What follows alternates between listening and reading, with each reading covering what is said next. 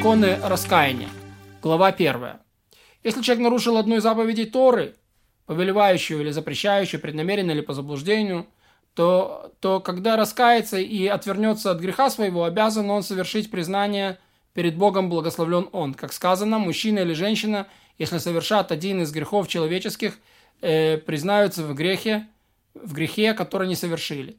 Это и есть признание, совершаемое словесно. Это признание, повелевающее заповедь. В чем состоит признание? Произносит, взываю к тебе, Господь, согрешил я, совершил преступление, злодействовал перед тобой, поступил так и так. Вот я сожалею об этом и стыжу своих поступков, но я никогда их... И, и я никогда этого не повторю. Такова суть слов признания, а похвалы достойно признания, подробное и многословное. Те, кто обязан принести очистительное или повинное жертвоприношение, когда не приносят свою жертву за, за заблуждение или преднамеренные поступки, жертва искупает вину только после того, как они обратились и произнесли слова признания. Как сказано, и произнесет признание в грехе своем над, над, над ней, то есть над жертвой. И как обстоит дела со всеми, так обстоят, обстоит дело со всеми подлежащими смертной казни по приговору суда или же подлежащим телесному наказанию. Казнь телесного наказания искупает вину только для того, только после того, как они раскаялись и произнесли слова признания.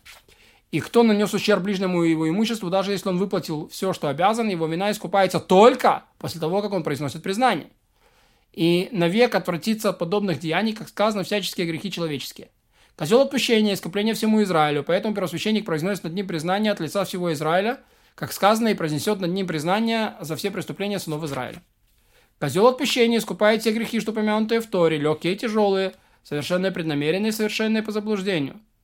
Те, о которых стало известно, и те, о которых известно так и не стало. Все искупается козлом отпущения, при условии, что раскаялся. Но если не раскаялся, козел отпущения искупает только легкие. Какие же считаются легкими, какими тяжкими? Тяжкие – это преступления, за которых положена смертная казнь для течения души. Корыт. Напрасная клятва и ложная клятва – тяжкие преступления, хотя и не ведут к отсечению души, но мудрецы говорят, что весь мир содрогался, когда э, говорят его имя понапрасну. И так написано, «Ибо не очистит Господь того, кто произносит его имя понапрасну». Остальные же запрещающие, повелевающие заповеди, за которые не предусмотрено течение души, считаются легкими. Во времена, когда нет храма и нет искупающего вину жертвенника, у нас остается только раскаяние. Раскаяние искуша, искупает все грехи. Даже тот, кто всю жизнь злодействовал, в конце раскаялся, не напоминает ему о бытности злодеем. Как сказано, и не, и не оступился, и не оступится злодей на злодействе своем, когда вернется после злодеяния своих. Сама сущность Йом-Кипура искупает вину раскаявшимся. Как сказано, ведь в этот день искупится вам. Хотя раскаяние искупает все, а также сама сущность Йом-Кипура искупает вину, существуют преступления, которые искупаются сразу же. А существуют преступления, искупление за которых наступает только по прошествии времени. А именно, если человек нарушил повелевающую заповедь, за которую не положено, не положено течение души и раскаялся, то прощают ему, не сходя с места, тот час.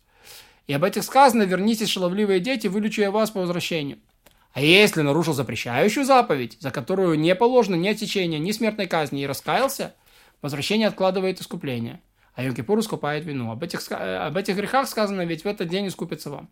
А если нарушил то, что карается течением души или казнью по приговору суда и раскаялся, раскаяние Гипура откладывает искупление, а постигшие его страдания завершают искупление. Никак не может получить окончательного искупления вины, пока не постигнут его страдания. Об этом сказано, и позаботился я розгой об этих злодеяниях и язвами об их преступлениях. Все это касается лишь только случаев, когда в час преступления не способствовал э, поношению имени Всевышнего. Но кто способствовал еще поношению имени Всевышнего, то есть Хилул Ашем, даже если раскаялся и уже миновал им Кипур, и стоя в своем раскаянии, и постигли его страдания, не будет его полное раскаяние, пока не умрет.